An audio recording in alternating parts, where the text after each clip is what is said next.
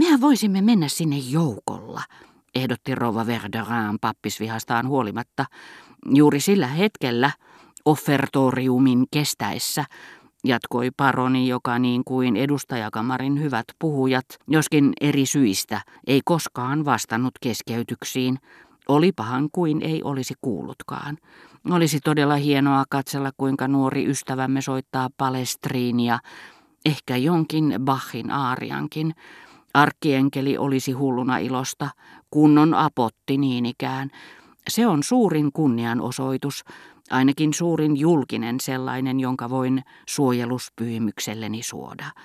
Ja ylennykseksi koko seurakunnalle.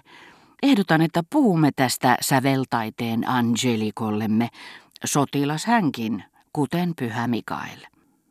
Saniet, jota pyydettiin neljänneksi vistiin, tunnusti, ettei osannut pelata sitä. Ja Kotar, todettuaan, ettei heillä ollut liiemmälti aikaa ennen junan lähtöä, ryhtyi heti pelaamaan Ecarteeta Morellin kanssa. Hirmustunut herra Verderin marssi suoraan Sanietten luo. Ettehän te osaa pelata mitään, hän huusi, Raivoissaan, koska menetti tilaisuuden pelata vistiä ihastuksissaan saatuaan syyn sättiä entistä arkistonhoitajaa. Kauhuissaan tämä otti henkevän ilmeen. Osaan toki omaan taskuun. Aloite on teillä, sanoi Kotar. Mitä jos lähestyisimme vähän pelipöytää, ehdotti paroni Monsieur de Cambremerille, huolissaan kun oli nähdessään viulutaiteilijan Kotarin seurassa. Se on yhtä kiinnostavaa kuin nämä etikettikysymykset, jotka eivät meidän aikanamme suuria merkitse. Ainoat jäljellä olevat kuninkaat täällä Ranskassa ainakin löytyvät korttipakoista, ja näyttää siltä, että niitä siunaantuu nuorelle virtuosille käden täydeltä. Hän lisäsi hetken kuluttua, sillä hänen Morellin ihailunsa ulottui tämän tapaan pelata korttiakin, imarrellakseen niin ikään ja selittääkseen, miksi tunsi tarvetta kumartua viulutaiteilijan olan ylle. Mine nostaa nyt, sanoi Kotar, tavoitellen vierasmaalaista korostusta, mikä sai hänen lapsensa ilon valtaan, niin kuin opiskelijat ja alilääkärinkin, kun professori jopa vakavasti sairaan potilaan vuoteen ääressä lasketteli kasvot jäykkinä kuin epileptikolla tavanomaisia pilapuheitaan. En oikein tiedä mitä tarjota, sanoi Morel, katsoen kysyvästi Monsieur de Cambromeria. Mitä tahansa, te häviätte joka tapauksessa. Teette sitten niin taikka näin, se on yhden tekevää. C'est égal. Gallimaria, tokaisi tohtori luoden markiisiin lipevästi vihjailevan silmäyksen. Siinä meillä oli varsinainen diiva, taivaan lahja, Carmen, jollaista ei enää tapaa. Hän oli sen roolin nainen. No, sanoisin, että tavallaan myöskin engalli. Maria, Markiisi nousi kysyäkseen rahvaan omaisen töykeästi, kuten kaltaisensa aateliset, jotka eivät tajua loukkaavansa talon isäntää, antaessaan ymmärtää, ettei hänen vieraittensa kanssa kenties voikaan seurustella, eivätkä epäröi ottaa mallia englantilaisista halventavia sanontoja valitessaan, Kuka on tämä herra, joka pelaa korttia? Mitä hän oikein tekee? Mitä hän myy? Minusta on mukava tietää, kenen kanssa olen tekemisissä. Jotain tulisi solmineeksi suhteita keneen tahansa. Enkä minä kuullut hänen nimeään, kun te äsken hyvän tahtoisesti esittelitte minut hänelle. Jos herra Verderin tosiaankin, kuten näistä sanoista voisi päätellä, olisi esitellyt vierailleen Markiisi de Cambromerin. Tämä olisi kyllä pannut sen pahakseen. Mutta koska olikin käynyt juuri päinvastoin, hänestä oli näppärää tehdä näin vaarattomasti leppoisa ja vaatimaton vaikutus. Herra Verderin oli entistä ylpeämpi Kotaarin ystävyydestä, nyt kun tohtorista oli tullut kuuluisa professori.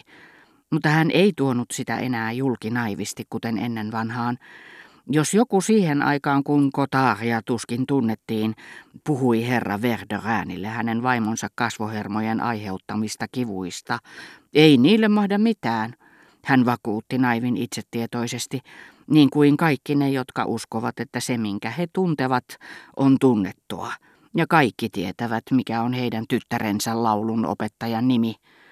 Jos hänellä olisi joku toisen luokan lääkäri, me voisimme kokeilla erilaisia hoitotapoja.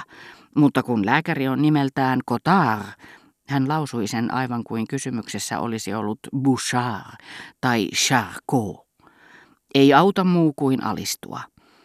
Turvautuen päinvastaiseen menetelmään hyvin kun tiesi, että Monsieur de Cambremerin oli täytynyt kuulla puhuttavan maankuulusta professori Kotaarista, herra Verderin otti lapsekkaan yksinkertaisen ilmeen.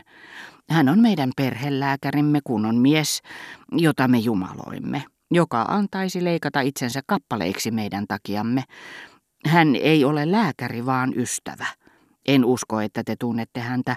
Hänen nimensä ei varmaan sano teille mitään. Meille se on hyvän ihmisen ja rakkaan ystävän nimi.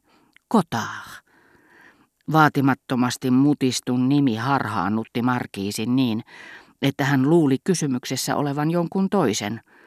Kotar, ette kai te professori Kotaarista puhu? Silloin kuului nimenomaan kyseisen professorin ääni, kun hän kiperän vaihtoehdon edessä sanoi korttejaan katsellen, tähän saakka ateenalaiset sitten pääsivät. Kyllä, hän on tosiaan professori, sanoi herra Verdoin. Mitä? Professori Kotar, ette kai te vaan erehdy. Oletteko varma, että kysymyksessä on sama, joka asuu Rue du Bac-kadun varrella? Olen, hänen osoitteensa on 43 Rue du Bac. Tunnetteko te hänet? Kaikkihan professori Kotarin tuntevat. Hänhän on kuuluisuus. Yhtä hyvin te voisitte kysyä, tunnenko Bouffe de Saint-Blaisin tai Courtois Suffin. Kyllä minä huomasin häntä kuunnellessani, ettei hän ole kuka tahansa. Sitä varten minä sitä teiltä kysyinkin. Mitä tässä nyt löisi? Valttia, mietiskeli Cotard. Sitten yhtäkkiä, ja niin vulgääristi, että se olisi ärsyttänyt sankarillisessakin tilanteessa, missä sotilas haluaa ilmaista kuoleman halveksuntansa arkipäiväisillä sanoilla, mutta vaikutti kaksin verroin typerältä vaarattomassa korttipelissä. Kotar, joka päätti lyödä valttia, otti synkän, oikein hurjapään ilmeen, ja viitaten niihin, jotka vaarantavat oman nahkansa, hän paiskasi pöydälle korttinsa kuin elämänsä ja huudahti, pitkät minä sille pentele. Valtti ei ollut oikea ratkaisu, mutta hän sai hyvityksen. Keskellä salonkia mukavassa nojatuolissa rouva Kotar oli päivällistä seuraavan ja hänen tapauksessaan vastustamattoman vaikutuksen vallassa antanut turhaan vastusteltuaan myöten yleistyvälle unenhorrokselle, joka oli saanut hänestä otteen. Vaikka hän kohottautuikin silloin tällöin hymyilläkseen, joko ivatakseen itseään tai sitten siitä pelosta, että jättäisi vastaamatta johonkin ystävälliseen huomautukseen, hän vajosi taas vasten tahtoaankin ihanan, mutta vääjäämättömän vaivansa valtaan. Tehokkaammin kuin melu hänet herätti, tosin vain sekunniksi katse, jonka hän hellyyttään näki silmät suljettuinakin ja tiesi odottaa sitä, sillä sama kohtaus uusiutui illasta toiseen ja kummitteli hänen unissaankin kuin pakollisen heräämisen hetki. Katse, jolla professori tiedotti läsnäolijoille vaimonsa nukahtaneen. Aluksi hän tyytyi katsomaan tätä ja hymyilemään, sillä jos hän lääkärinä paheksuikin päivällisen jälkeisiä nokkaunia, Ainakin hän vetosi tähän tieteelliseen syyhyn, voidakseen suutahtaa loppuvaiheessa. Kaikki voivan ja ilkikurisen aviomiehen ominaisuudessa hän nautti saadessaan pilanpäiten herättää vaimonsa ensin puolittain ja odottaa, että tämä nukahtaisi, jotta voisi herättää hänet uudestaan.